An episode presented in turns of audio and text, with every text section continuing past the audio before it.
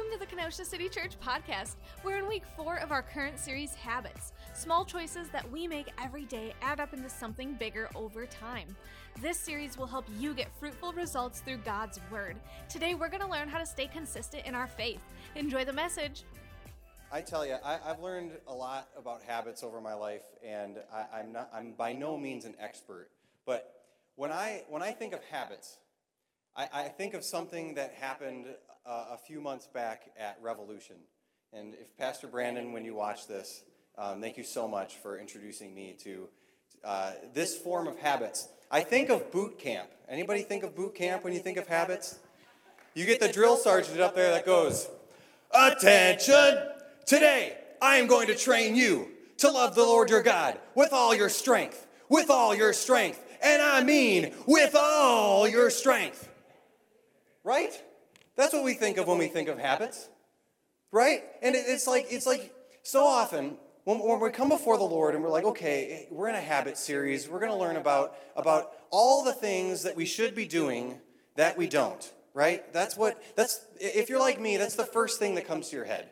And so you're sitting there and you're thinking, oh my goodness, like I really don't want to listen to a guy yelling a microphone for 40 minutes, telling me all the ways that I've failed, telling me all the ways that I, I, haven't lived up to the Lord's expectations, telling me all the ways that I'm falling short of the standard that I've set for myself. And we all have this inner critic in our head that's condescending, that's mean spirited, that, that's, that's ultimately pushing us down and telling us that we can never hope to achieve our habits, that we can never actually reach the point in our spiritual lives where, where, where we're, we're coming face to face with the Lord and we're, and we're consistent. And so that's why this morning, when we talk about being consistent in habits, I want to start off with the words of Paul from Philippians 2. He says, To work out your salvation with fear and trembling. He doesn't say, work for your salvation. That's, that's, that's works-based. That's you have to achieve salvation. No, no, no. He's saying for you to work out. And in order to work out your salvation, in order to, to work out something, he's implying that you already have it, okay? And this is the spirit of what habitual consistency and devotion to the Lord should be birthed out of, is that we already have received salvation. And so we're going to work out of that gift that we've already been given, okay? So, so, so what happens is you have to take and, and this is going to be this is going to be we're going to be circling around this idea for a while but you have to take this gift of grace that god offers you and literally work it out into every aspect of your life okay? You have to work it out into your psychology.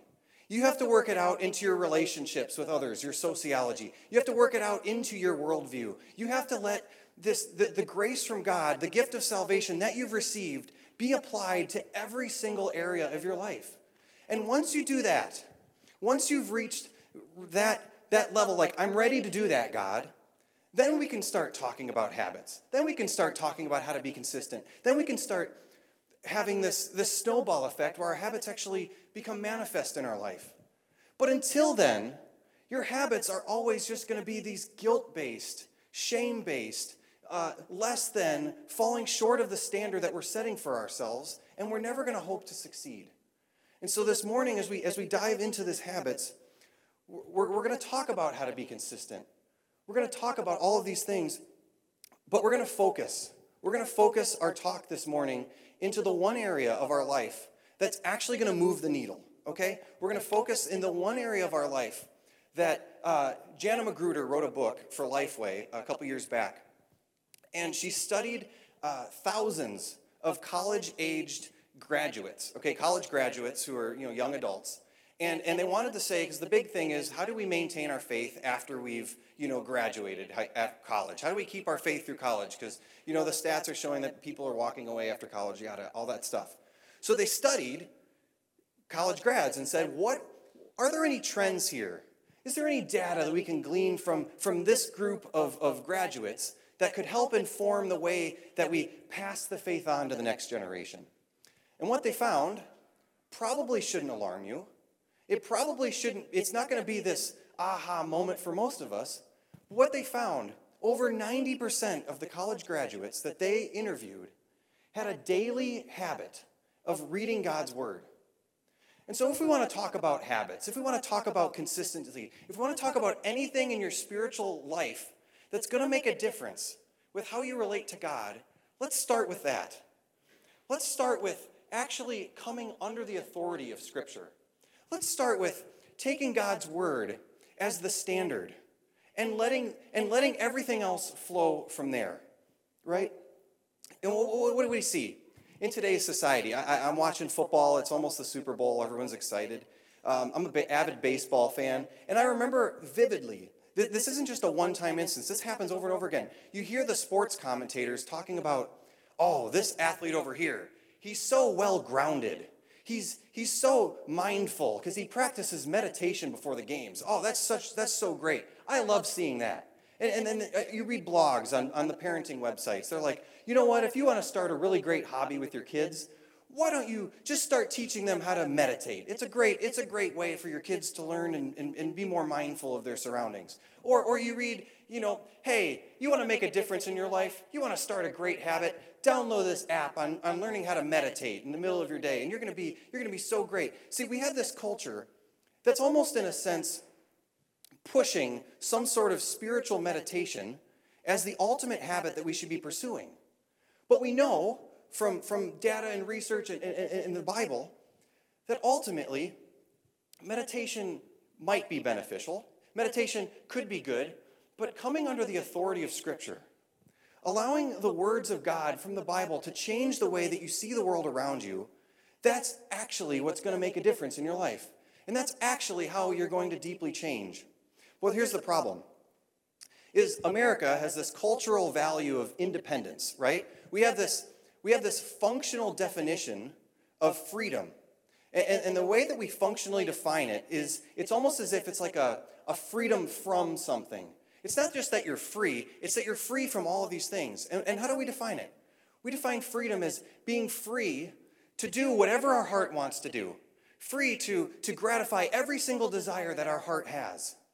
And so, today's main point if you want to grow in your faith, if you want to really see the Lord move and start to change you from the very in, in the inner, innermost aspects of who you are, then you have to make a choice.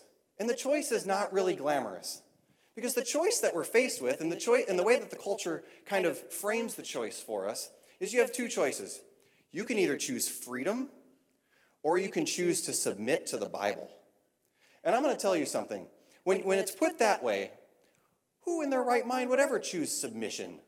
I don't want to submit to anything. I don't want to, I don't want to be under the authority of some ancient text. I want to be free, right? And so, so the, the, the odds really aren't stacked in God's favor here. So I'm taking my main point directly from one of uh, author, podcaster, uh, former Navy SEAL. His name is Jocko Willink. I think he's awesome. But the main point this morning is this: is that discipline equals freedom. Okay, discipline equals freedom. And if you want to find, if you want to keep your spiritual habits consistent, you must embrace discipline. And this is not this is not something that's going to get you popular, all right? You're not about to go and, and, and become an influencer all over social media by, by spouting this out, but it's true. Because the only way to fully embrace spiritual discipline is to submit to God's authority. What we have to understand this morning is that in order to fully submit to God's authority, and in turn experience freedom, which I know sounds, we're going to get there, I know it sounds crazy. You actually have to get over the fact that you can somehow be your own boss, okay? You have to get over the fact that somehow you are in charge. And the way we're going to do this this morning uh, is we're going to turn to Psalm 119 to see how the psalmist uh, portrays this point that, that I'm going to try and make with you this morning. So if you turn to Psalm 119, uh, we'll get there in a minute. But the, the first point this morning is that you can't be your own boss. What do I mean by that? Is we have to start off, in order to start talking about freedom, we have to start off with our authority problem, okay? We have to start off with this idea that you cannot be your own boss. What's wrong with that? What's wrong with me being unwilling, unable, un, uh, uh unwilling to submit to God's authority of, of Scripture? What's wrong with that? Well, there's actually a lot. There's a lot wrong with that. And first of all, thinking that you can be your own boss, it actually ignores the way that your heart actually works, okay? Uh, and, and, here's how we're going to we're going to show this. Um, because in fact, your heart actually has uh, multiple spiritual bosses per se multiple influences multiple motivators that ultimately causes it to to function and desire and decide and, and make all these habits or whatnot so when when you say that you can be your own boss you're in a sense saying and you're, you're, you're turning a blind eye to the way that the human heart actually is in its natural state look at verse 37 the psalmist writes in 11937 turn my eyes from looking at what's worthless Give me life in your ways. Now, life in your ways, the psalmist is alluding to the ways of God, the decrees of Scripture, uh, the, the, the, rules, uh, the, the, the best practices that God spells out in the Old Testament, right? And look at, look at what he's saying here. He's saying that in order to find life in God's ways, he actually has to turn his eyes away from the things that he defines as worthless. Now, when you dig into the, to the text, this word worthless is the same word referenced in Jonah chapter 2, verse 8, which says, uh, Those who cherish worthless idols abandon their faithful love. So here's, the, here, here's what he's saying.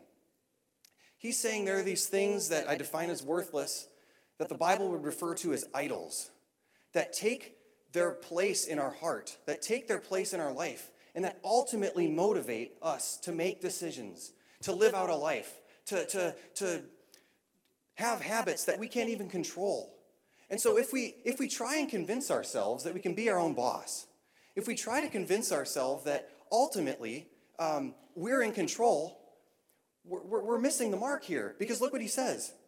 He says, "Turn my eyes." He doesn't say, "I will turn my eyes." No, no, no. He's asking for help.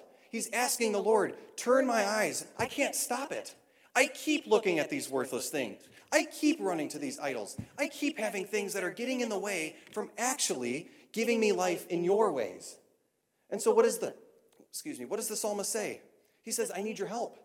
I can't possibly hope to find life in your ways unless you turn my eyes for me. So, what happens? The reason I'm saying you deceive yourself into thinking that you can be your own boss is, is this.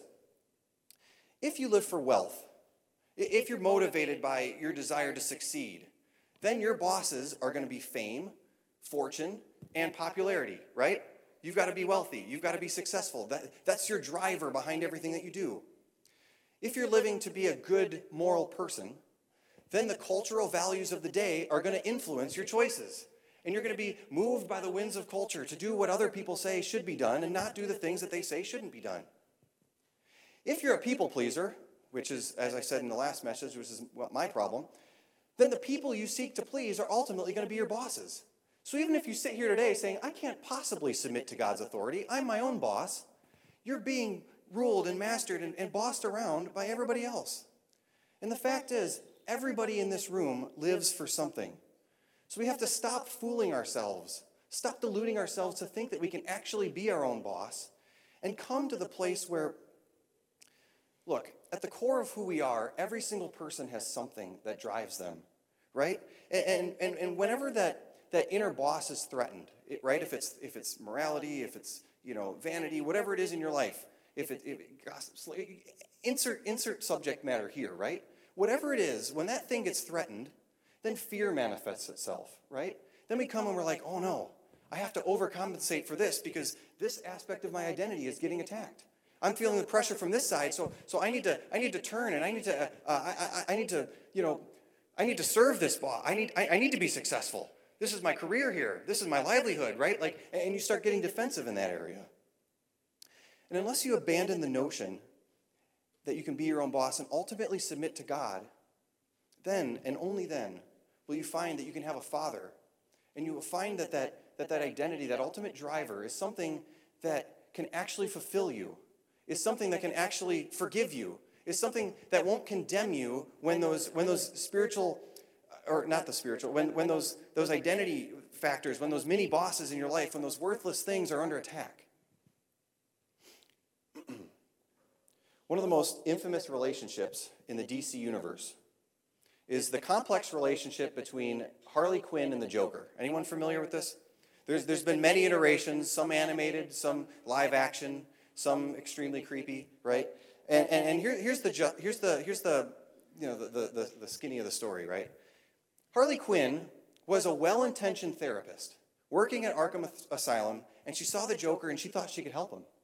She honestly thought, like, this guy needs help. I'm a therapist. I can surely do this. And what happened? What she started out with good intentions ultimately led her getting dragged down and, and, and, ultimately led her be an accomplice and a lover to the most infamous villain in all of Gotham City. And why? What does this reveal to us about our own heart? Listen to the way that Harley Quinn describes her relationship with the Joker throughout the series. Before the Joker, my life was just a big nothing, but he came along and suddenly everything made sense. The Joker is the missing piece I've been searching for. With him, I finally feel complete.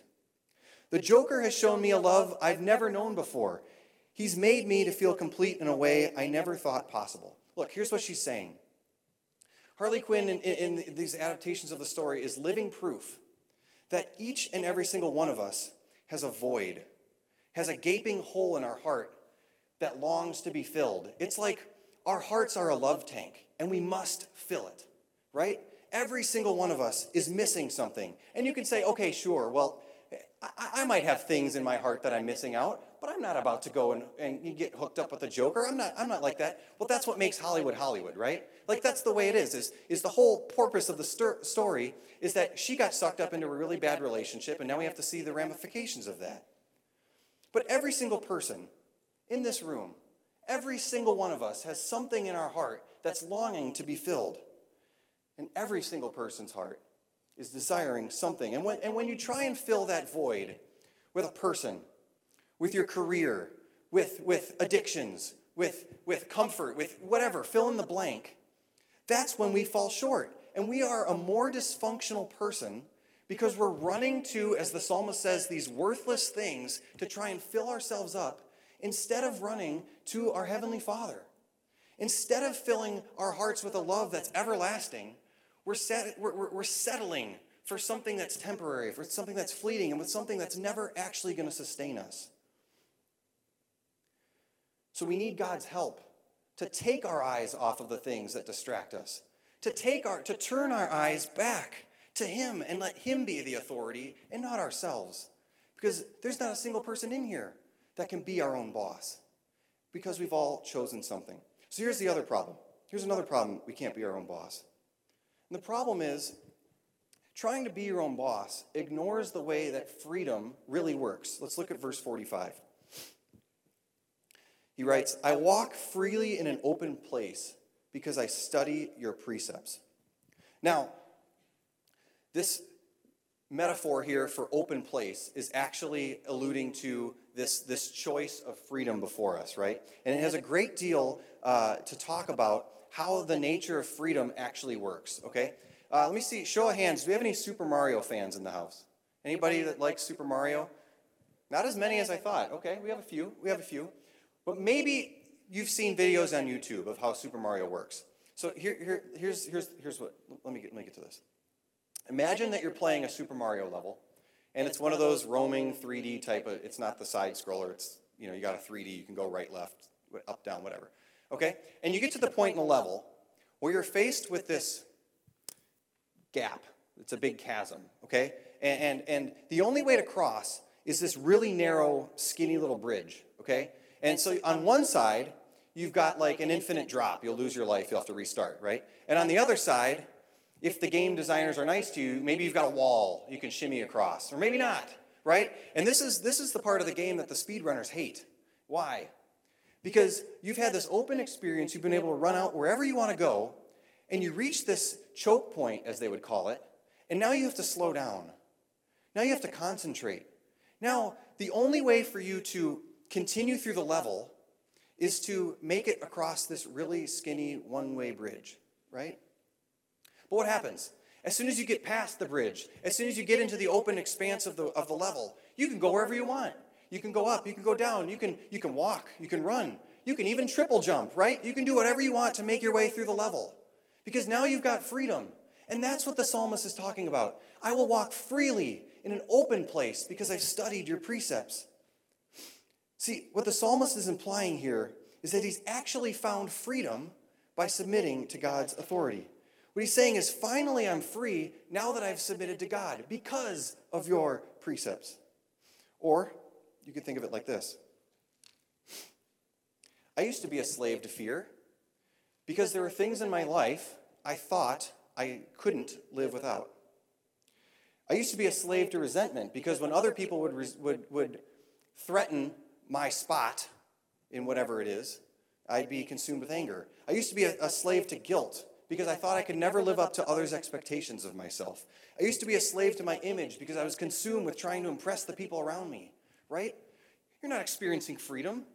You're, you're, you're putting blinders on. You're only seeing what, what, what you can see right in front of you.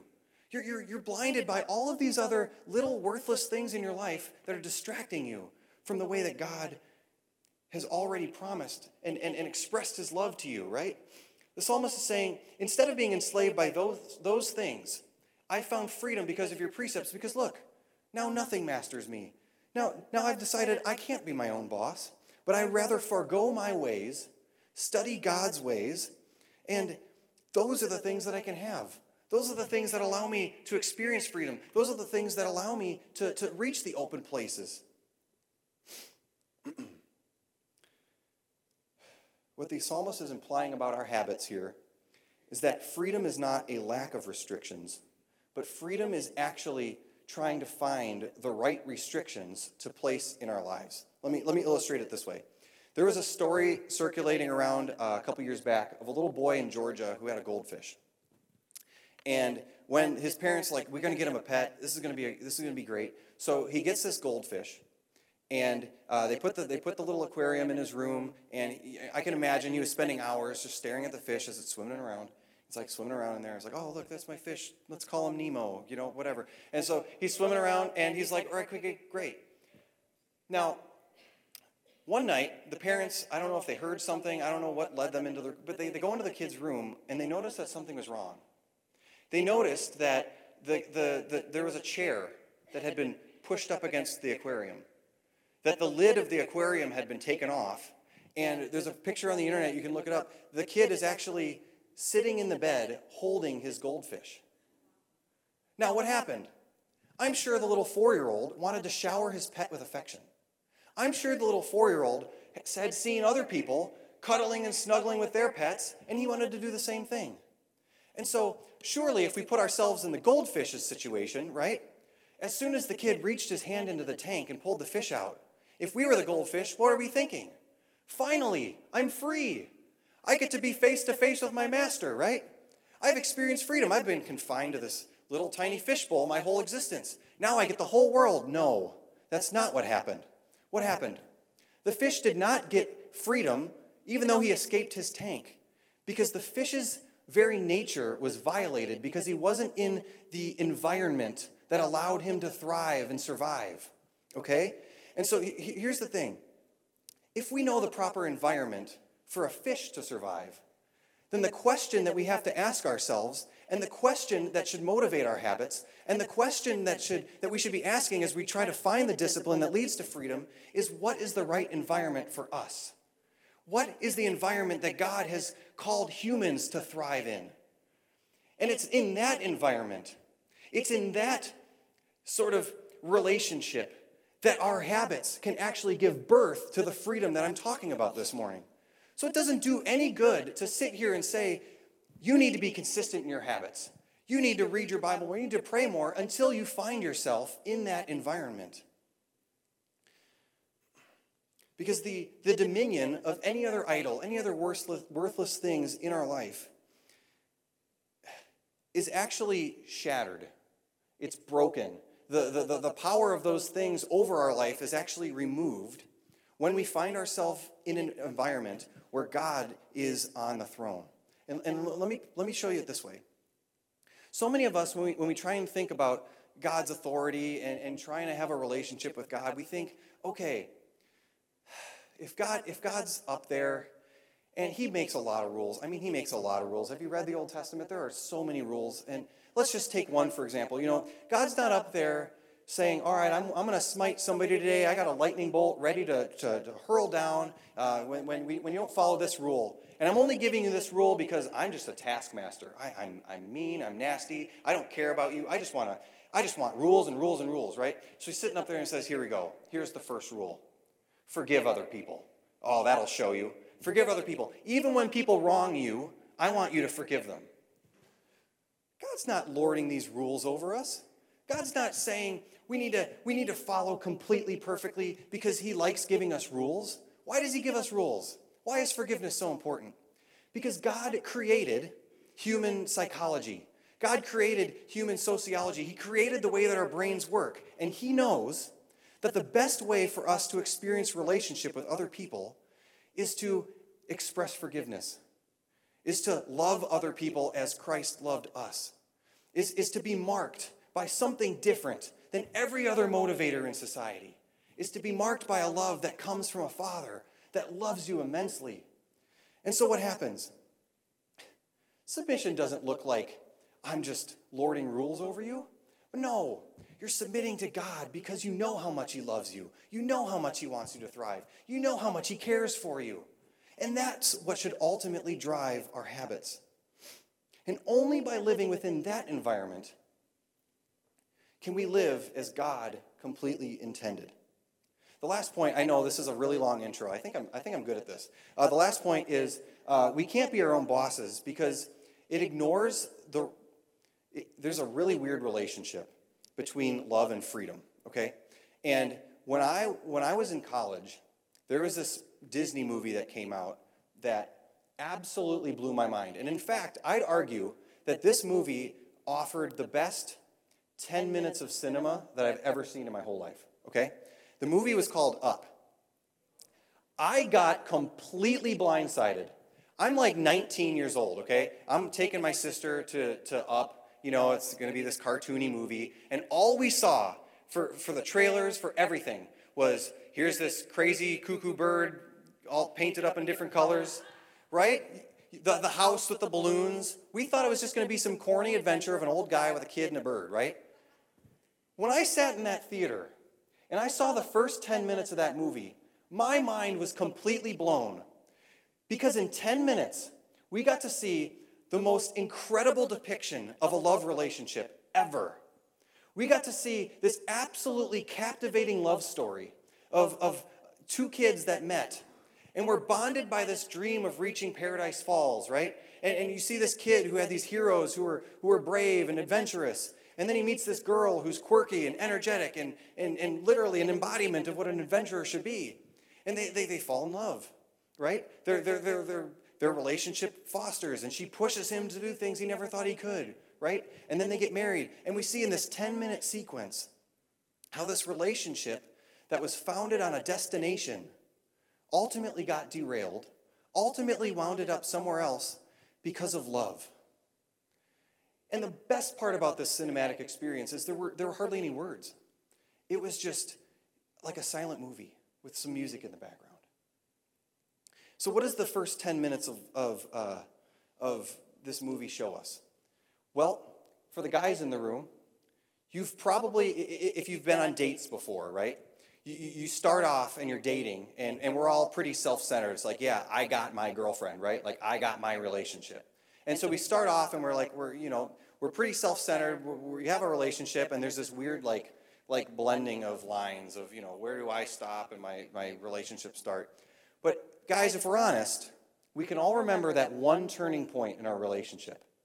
We can remember that one point where just a night out with the guys led to an hour long conversation of where were you? I didn't know you were gone. You didn't tell me you had plans. And now we come to the point where we realize that our relationship, which was to the most part, pretty casual up until this point, actually had some, some significance, actually had some ramifications into our life, right?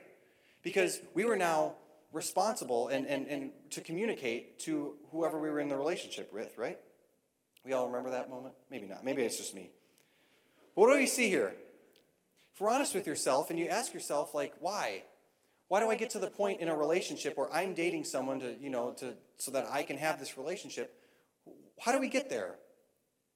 Well, the question you have to answer, and you might find this answer from someone who's been married a lot longer than yourself, is the question you have to answer is this When do you actually feel the most free? When do you actually feel like you are who God made you to be? When do you actually feel I, I hate to use the pop term, but it's your most authentic self, right? When do you feel that way? And the answer, if you ask people in this room, people who've been married, is when you're in a deep, loving, committed relationship. A good, reciprocal, healthy, give and take relationship. When you're in that relationship, when you're in the type of relationship where you're accepted, regardless of your past, where you're accepted, regardless of how many times you failed, and you're loved and cherished for who you are, that's when you actually feel the most free. So, here's the issue at hand, right?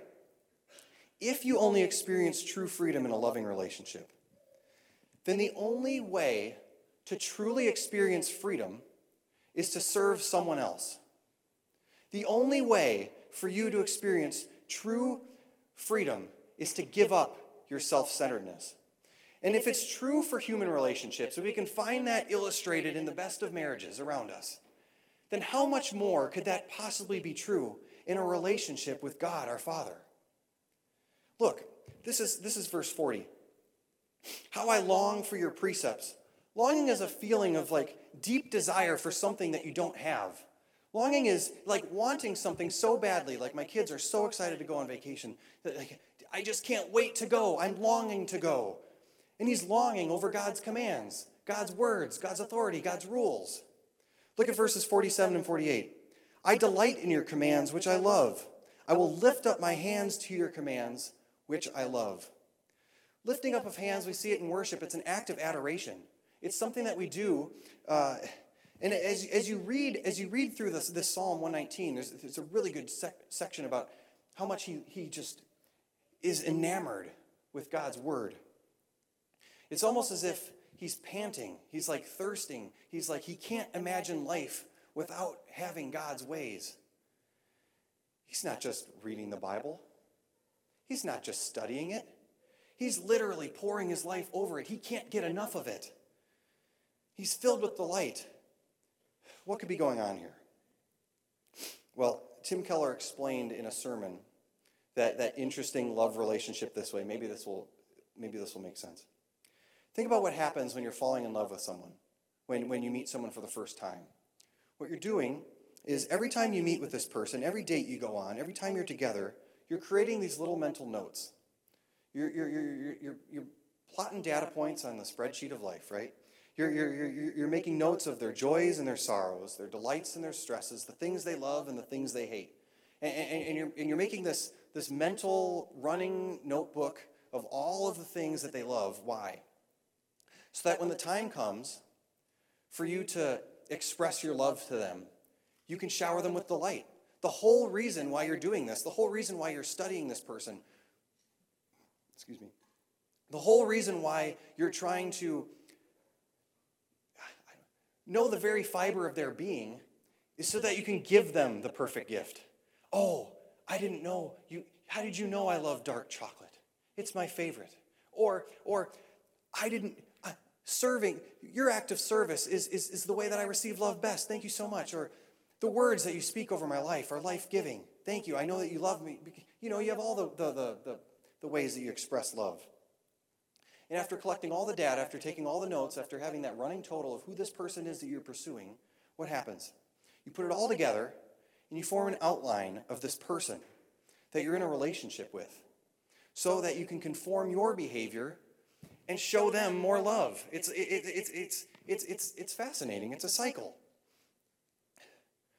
So here's the point you've looked at this person's likes and dislikes, you've studied this person, and you're submitting yourself. When you choose to be in a loving relationship, you're actually submitting yourself to be under the law of their nature, right? Like, if my wife, if my wife uh, didn't like flowers, I would never buy her flowers. Even though every single Hallmark movie, even though every single card, even though everybody tells me, you gotta buy your wife flowers, gotta... look, she doesn't like flowers. I'm not gonna buy them for her because I've studied my wife. I've, I've, I've, heard, I've heard not only what my wife says, but I've heard what her friends have told me about her, right? I've heard what rumors of coworkers and other people have said about her because I've got to get all the data, right? And we do it out of delight so that we can go deeper into the relationship with the one that we love. Let's go back to verse 37. Turn my eyes from looking at what's worthless. Give me life. And where does he find his life? In your ways. He's, de- he's, he's defining Scripture as life giving. He's defining God's authority as life giving. He's defining the way that he sees it. It's not a task, it's not a rule, it's not a burden. It's a joy. It's life giving. It's something that I can't possibly live without. It's something to never forget. Anybody here have pictures? You got pictures on your desk, in your wallet, maybe on your phone. Maybe you've got them in the, in the, uh, on the walls of your home. Maybe you've got it, uh, I don't know, wherever you hang pictures. There's a couple picture people, photographs of people. Why do we have photographs? In my opinion, the two most beautiful women in the world. Uh, why do we have Why do we have photographs? Right? Is it because we got a killer deal on an awesome frame from Hobby Lobby? And I just need to show everybody that's mahogany wood. Stained it myself. Isn't that an awesome picture frame? Do we display pictures because we love the glossy paper? I don't even know where to buy the paper. I went to Office Max, they didn't even have it, right? Like, where do you get this stuff? I don't know, but I got it on my desk. Look at that glossy paper. Do we have it on our phones because we just love the way that the pixels light up? Like, oh man, look at all the colors. No. We keep pictures because we love the people that are photographed. We love the depictions that we see. It reminds us of who we actually love. And that's the way that the psalmist sees the scripture. That's the way that he sees God's authority. That's the way that he sees the precepts of God. It's life giving, it's something that he loves, it's something that he doesn't want to forget. And so, the same way that you truly become free by losing your, depend, your independence is actually the way that you become who God intended you to be. So, look at John 14 23. Jesus says, If anyone loves me, he will keep my word. My Father will love him, and we will come to him and make our home with him. Now, what Jesus, don't, don't misrepresent Jesus here. Jesus is not saying, he does not say, if you obey me, then I'll love you. That is not, nope, nope, nope. This is not a works thing. What this is, this is, if, if, if it says, if you love me, then you will obey me. Right? So that I may become more real to you, manifest yourself, make home with you, whatever. It, it, it's so that you can experience this relationship. Right? This, this, this, this is the, the core problem with, understand, with our functional understanding of freedom.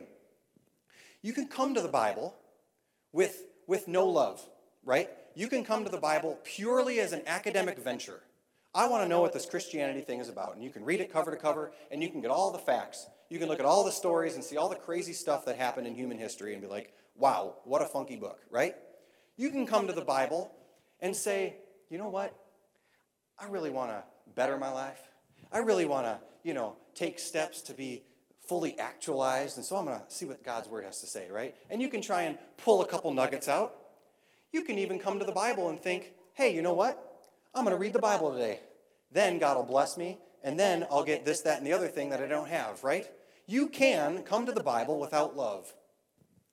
But what will happen is every habit, every spiritual discipline, every time you hear about people that are, that are trying to do things of their own strength, it'll come across as cold it'll come across as unloving and it'll come across as authoritative. Because without a heart that is submissive, without a heart that longs for God, without a heart that only desires for Him, you will only and can only ever see God as an authority.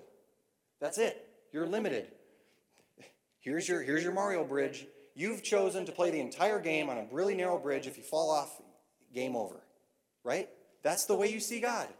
And if, if that's the way you're going to approach Scripture, I can't tell you to approach it any other way other than to say this. You need to see the gift of grace in your life. You need to see the love of your perfect Heavenly Father. And so, how, you might be asking, how does discipline lead to true freedom? How do we learn to continue in our spiritual habits by submitting to God and letting Him lead? I'm going to give you four ways, four quick ways of, of how to implement this into life. Okay? Number one, it's our first core value at Kenosha City Church um, it, it, it is by far the, the, the I, I love it. We are going to, number one, you're going to take God at His word. Number two, you're going to allow yourself to be made new. Number three, you're going to live the adventure. And number four, you're going to accept the gift of grace. All right. So, submitting to God leads to true freedom. Let's talk about number one here taking God at His word. If you reject the full authority of the Bible and you don't take God at His word, then you're going to be a slave to the, to the culture and the world around you, okay? And here's what I mean by that. Surely you can't mean, you're probably thinking, sure you can't mean the whole Bible. I mean, there's crazy stuff in there. You want me to, to actually submit to the entirety of the Bible? Yes. Because if you do not submit to God's word, if you do not take it cover to cover, if you do not take it word perfect, if you do not take it as the authority in your life, then what are you going to do? Then you're going to be, you're going to be the judge. Then you're going to be the one who's ultimately trying to decide right and wrong. You're going to be the umpire. Let me, let, let me illustrate it this way. Show of hands in here if you've ever met a family member who was alive before 1940. Anybody in here? Anybody in here? You got family, friends, relatives before 1940. Okay. Now, they might be parents, grandparents, great grandparents, whatever. You met somebody. And of the, of, the, of the hands in here, I want you to think back, and you, you might have to think, you know, I, I don't know, I, I never really had a ton of people, but you think back on some of your conversations with these people, right? They were probably alive in the 30s, 40s, maybe earlier, whatever. And, and answer this honestly to yourself.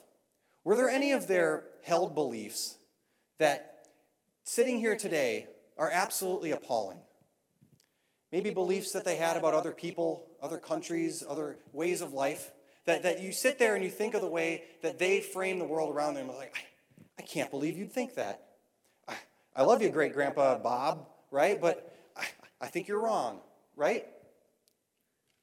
For those of us that raised, raised our hands, see, do you really? And so here's the thing. So we're sitting here today and we're looking at the, the, the, views of the people in the past and we're like, yeah, I can't believe they thought, did, believed, acted, said these things, right? So the question that you now have to answer is have we really made it? Are we really a perfect society? Have we really eclipsed the pinnacle of what humanity should be? And if you think that we have, you're wrong. See what's going to happen 60 years from now.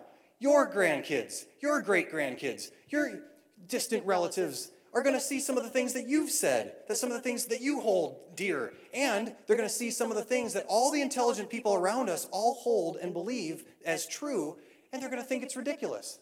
But here's the catch the catch is we don't even know which one of those things are actually right and wrong. We don't know what future generations are going to think about our deeply held beliefs. But I can tell you this that when you take the scripture, when you take God at his word, every letter, when you take, when God says something in scripture and you take it as fact, you're not being guided by the waves of culture. You're not being steered by the world around you. You're being steered by God, his unchanging word. You're being directed by Him and Him alone. And so, if you think that you've reached the ultimate generation, if you think that every single one of your beliefs is right, that's why we have to submit to the authority of God's Word. That's why we have to come under the authority of Scripture. That's why we need God to, to show us what true freedom is, to show us the worthless things in our life, to show us where we're erring in our ways, so that we can follow His ways, which are timeless which were meant for us to thrive, which were meant for us to experience that freedom that I've been talking about. And if, if you choose, well, I'm just going to go to the Bible, I'm going to pick and choose what I believe, I'm going to pick and choose the things that I think are right and wrong, then what are you left with? You're going to be left with a Bible with a bunch of holes cut out of it because you've removed Scripture, you've removed things, and you've made God not into the God of the universe, but into a God that you've created. And you've made God into a functional yes man who just agrees with everything that you've already you already hold. And, and he's just he's just going to be a God that you created. He's going to be a God that you controlled, all to serve the, the, the flawed perception that we can actually be our own authorities. So I don't know about you, but I don't want to serve a one dimensional yes man formed in my image. I want to serve the maker and creator of the universe who designed the environment that's best for human life to thrive. Number two, allow yourself to be made new. How are you made new? How are you renewed? How can the habit the discipline? How can, how can you find freedom in God's ways? Well, that happens when someone who's willing to come under God's authority accepts the discipline and finds true freedom in his ways. And this is more than just studying the Bible. This is more than just trying to understand all the old illustrations and all the old stories and all the old facts, right? This is what it is it's allowing the Bible to study you. It's reading the Bible, interpreting the Bible, and allowing the Bible to interpret and read our lives, right? It's taking the text of God's word and allowing the Spirit to interpret the deepest desires of our hearts. Let's look at verse 34. He says, Help me understand your instruction, and I will obey it and follow it with all of my heart. If you really want to pursue a relationship with God, if you really want to be made new by the precepts, decrees, and authority of the Lord, then, and only then, you need to ask yourself questions as you come to the text. So open your notes, pull out your phone app, uh, grab, grab something, write these down, because this is the way that you're made new by God's word. Okay? This is what your time should look like. This is what, when, when you spend time reading the scripture, this is what it should be, right? Look at a verse, look at a portion of scripture, look at whatever. And as you're reading it, ask yourself these questions Why is God telling me this today? Why am I reading this? Why is God telling me this today? What, of all the scriptures I'm reading right now, why is, why is God confronting me with this? Or to put it another way, if I apply this scripture, how will it make, how will it make me different in my relationships at home, work, etc.? Right? If I, if I apply this scripture to my life, how will it change me? Or last, how can I apply this scripture to this situation right now? Whatever, fill in the blank, your situations. But what are we doing? This is not just reading the scripture and interpreting it. This is allowing scripture to interpret the deepest desires of our hearts, to speak into our lives, and to allow a living and active God who's alive today to thrive in our life, to fuel and, to sustain the, the, the, the highs and lows of life that all of us experience. And there will be times where you come to scripture and you're feeling really good about yourself. You're feeling like you just killed it. And God will remind you, you're not really that great. Check your pride at the door, buddy. Right? Like, pride comes before the fall. There will be times where you just feel worthless and you feel like you can't do anything right. And, and you, come, and you come to the scripture, and, and He says, You are my child with whom I'm well pleased. Pick yourself up. You don't need to be so hard on yourself. I believe in you. Keep running the race with perseverance. And that's why this morning, I can't even talk to you about maintaining your habits. I can't talk to you about spiritual discipline until you come to the spot where, yes, you, admit you're not your own boss. Yes, you admit that you're willing to take God at His word. And you admit that you're willing to be made new. And then, and only then, when you get to that point where you've accepted all three, can you live the adventure that God has called you to live. If you're still with me here this morning, we're going to go to verse 50 and 51. The psalmist writes, This is the comfort in my affliction. Your promise has given me life. The arrogant constantly ridicule me, but I do not turn away from your instruction. See, the word adventure here is so appropriate because it highlights the journey that God has called each and every one of us to be on. It highlights the very nature of what the Christian life should be. It highlights the way that His Word and our calling is, is supposed to be an adventure. It's not supposed to be mundane. It's not supposed to be, well, I got to go to church today. I got to read my Bible today. No, it's not supposed to be like that. It's supposed to be exciting. And heroes are the people whose stories are written about. They're the people who accept a calling bigger than themselves and do things that as we're reading it, we realize we can't, we can't even do. And they're the people that never give up. They're the people that persevere to the end because they're driven. They're driven by the overwhelming understanding of what their calling truly is. And there's no better example of an adventure than the Lord of the Rings trilogy. Am I right? Gandalf, the fa- wise fatherly figure, sees a future free from Sauron's raid and big bad guy, right? He sees a future where there's where there people can actually farm their fields without, threat, without the threat of being cut down by whatever goblins or whatever's out there, right? He sees a future free from the influences of all these dark, all the darkness. What's the problem? All the biggest heroes, all the strongest warriors, all of the people can't actually actualize his vision. Why? Because the only way to defeat the ultimate bad guy in the story is to take the ring of power and throw it into a volcano and destroy it with the very magma that was used to create it, okay? That's the whole that's the whole shebang. But what does Gandalf find? He finds a weak, frail, adventurous young goblin who's not the bravest warrior, who's not the strongest, who's not even the smartest, sharpest tool in the shed, but who's willing to know where the destination is and to take the adventure. Who's willing to give up the comfort and the security that's found in his little shire and to venture to the ends of the, the ends of the world and ultimately come to the doorstep of the very enemy himself and confront it and, and, and make that choice and stand for that adventure and, and, and, and to take, take the ring over the finish line into the volcano for the greater good. And that's why Frodo is the ultimate hero. And that's why uh, it was his destination that ultimately led him to the end of the story. I, I, I know it's an oversimplification, but that's the adventure that God's calling us to that God's calling us on. And the best part about the Lord of the Rings is Frodo had help the whole way. He, would, he didn't have to do this by himself. He had a whole group backing him every step of the way. Now, when you start to take God at his word, when you start to allow yourself to be made new, when you start to, to see God's authority uh, the way that the psalmist is writing it, what happens? You're going to remember your calling. You're going to remember what, who God's called you to be when you're brought to HR for your faith, when people are slandering you, when people are, are, are telling lies and, and, and you're just consumed with your situation. Because you're not going to get misdirected by all of these side things that ultimately don't matter. Because you're going to keep your eyes on the end of the race. You're going to keep your eyes on the mission that God's called you to, and you're going to be driven because you want to. You, Frodo wanted to help Gandalf. He was excited that he got picked. He's like, Yes, I want to do this. And that's the same way that our hearts have to be towards the adventure that God's called us on. See, instead of sitting home, Frodo could have sat back and enjoyed the comforts of the Shire for a little while until the Ringwraiths came and probably cut him up, took the ring, and the bad guys would have won, right?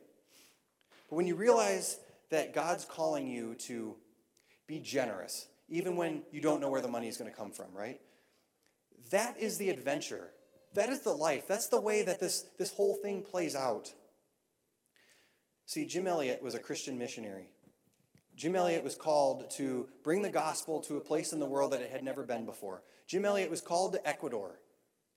And he had been serving for years, and, and him and three other friends landed at this little tribe, and they were killed for their faith by the very people that they were trying to shed the gospel for. But that was the adventure that God had called him to. And here are his uh, famous last words. Jim Elliot said, He is no fool who gives what he cannot keep to gain which he cannot lose. And long story short, Jim lived the adventure. And for those of you who are unfamiliar with this story today, you're probably thinking, well, how did that work out for him, right? It doesn't seem like a very happy ending. He gets killed, and, you know, leaves wife and daughter behind. Like, what, what good is that? Really? Do you think, do you think Jim Elliot regrets being a martyr for his faith? Let, let's, look at, let's look at some of the ramifications of his decisions. His wife Elisabeth remained in Ecuador, preaching the gospel to the very people that killed Jim.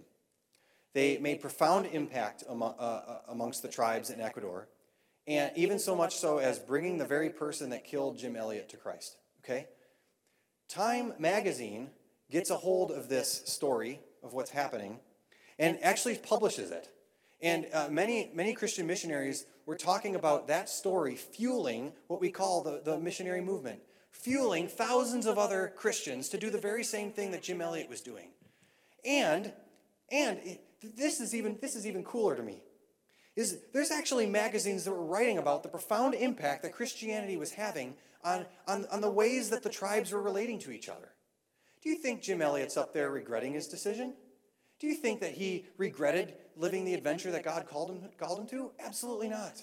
He had profound impact. He reached thousands and thousands of lives. And when he's standing up there in heaven worshiping the Lord, there's going to be thousands of other people whose entire eternal destiny was changed because of his faithfulness. Sounds like a pretty great adventure to me. It sounds like the kind of adventure that God is calling each and every one of us here this morning to. Because that's the way that the Christian life should be. And the only way you're going to see that adventure is if you accept the gift of grace. Hebrews 12, 1 through 2. Jesus, uh, the author of Hebrews writes Let us throw off everything that hinders and the sin that so easily entangles, and let us run with perseverance the race marked out for us, fixing our eyes on Jesus, the pioneer and perfecter of faith. For the joy set before him, he endured the cross, scorned its shame, and sat down at the right hand of the throne of God. See, what, is, what does the author of Hebrews say? He doesn't say, fixing our eyes on Jesus, who is our example that we are to emulate. That's not what he says. That's not what he says. Because if that's what this passage was talking about, every single one of us would walk out of this room today discouraged. Because every single one of us knows that in the race of life, what happens? We're going to trip and fall. We're going to have a false start. If it's a hurdle race, we're going to try to jump over the hurdles and knock the hurdles down. People are going to be laughing at us. Why? Because we are not Jesus. We are not capable of living a perfect life as he did. We are not capable of running a race with perseverance. That's why Jesus had to be, as the text says, pioneer. That's why he had to run the race first. That's why he had to proverbially stomp out the race for us to follow behind. That's why he had to set the direction. That's why he has to be the course. And that's why he is our only hope because he knew that running the race that only he could run, that living the life that only he could live, would ultimately bring him to the cross that only he could die on in our place for our sins once and for all, giving us the freedom to come before the Lord, scars and all, regardless of what's in our past, to come before our Heavenly Father, joyfully submitting to His authority because we've seen the gift that He's given us, and He's just asking us, Come to me. Accept the gift of Jesus. There were hundreds of laws in the Old Testament. We couldn't possibly hope to, to, to hit every single one of them perfectly our whole life. Jesus did. The standard to be with God is perfection. And when Jesus took our death on the cross for every single one of our sins, when Jesus willingly gave up his life so that we could live with God forever, we were given the gift of grace. We were set free. We were free from running the rat race free from turning our eyes to worthless things, free from, free from bowing our hearts to things that will ultimately not satisfy. And Jesus was obedient to the point of death, even death on a cross. And he wasn't obedient as an example, he was obedient out of love. He ran that race so we wouldn't have to. You picture a race. You're standing up on the starting line. He comes to the race. He rips the little beanie thing with your number on it, puts it on himself, and starts going. He wanted to get to the finish line for us so that we wouldn't have to run it ourselves. There's no way that you can take God at His word. There's no way that you can be made new. There's no way that you can submit to His authority unless you accept the gift of grace that Jesus is offering you. Because if you don't, if you don't submit to God, and if you're unwilling to do this, then you're going to be a slave. You're going to be trapped by the very things that are worth, that the psalmist calls worthless you're going to be trapped by those very deepest motivations of our heart that blind us from the love of the Father. But if you do, if you do, you're going to know that you're already accepted, that you can't be condemned, you can't mess up because Christ's victory has already been attributed to you. You won the race because He ran it for you. So, how can I sit here and tell you to be consistent in your habits? How can I sit here and tell you that you should be doing this, that, and the other thing unless you've accepted the love and value and gift of grace from God who so freely is giving it to you? And until you take that gift of grace and put it front and center and say, This defines my life, nothing else matters. Don't even bother with habits. Don't even bother trying to read your Bible. Don't even bother trying to worship. Because if it's not done out of a spirit of love, you're going to miss the main point. Your habits won't be a love letter back to your one true love. Your habits won't be a gift of grace. Your habits won't drive you to the place where you can't be without them. Your habits need to align with the only way that you see your Heavenly Father who loves you so much. And I can't think of a better way to describe this love than in the lyrics to the, the, to the song Known and Loved by CityAlight. I'm just going to read this because I ain't going to sing it. But they put in the song, You have seen my weakest moments, and you love me even then. I need no greater confirmation that God, your goodness, has no end. This truth I treasure, my peace forever, is being known and loved by Him. That's what drives us to be consistent. That is what drives us to come to God's Word and to receive truth from our Father who cares for us so much that we don't have to be weighed down by all these things and all these lies that we tell ourselves. I'm just going to pray. Father, your love is so incredible. We can't possibly fathom how much you have affirmed us, how much you have just given us a, a, a free access to you.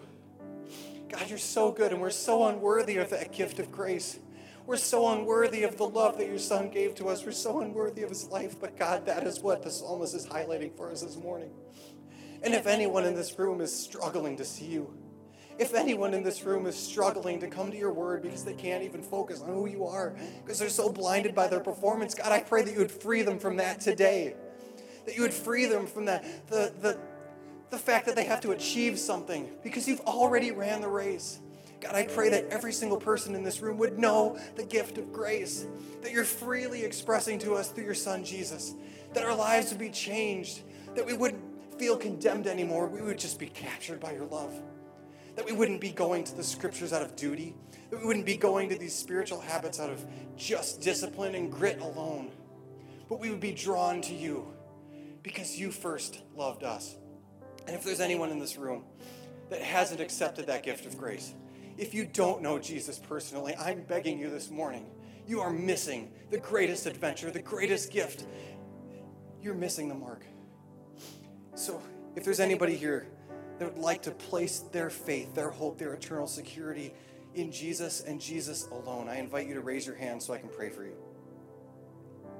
Thank you.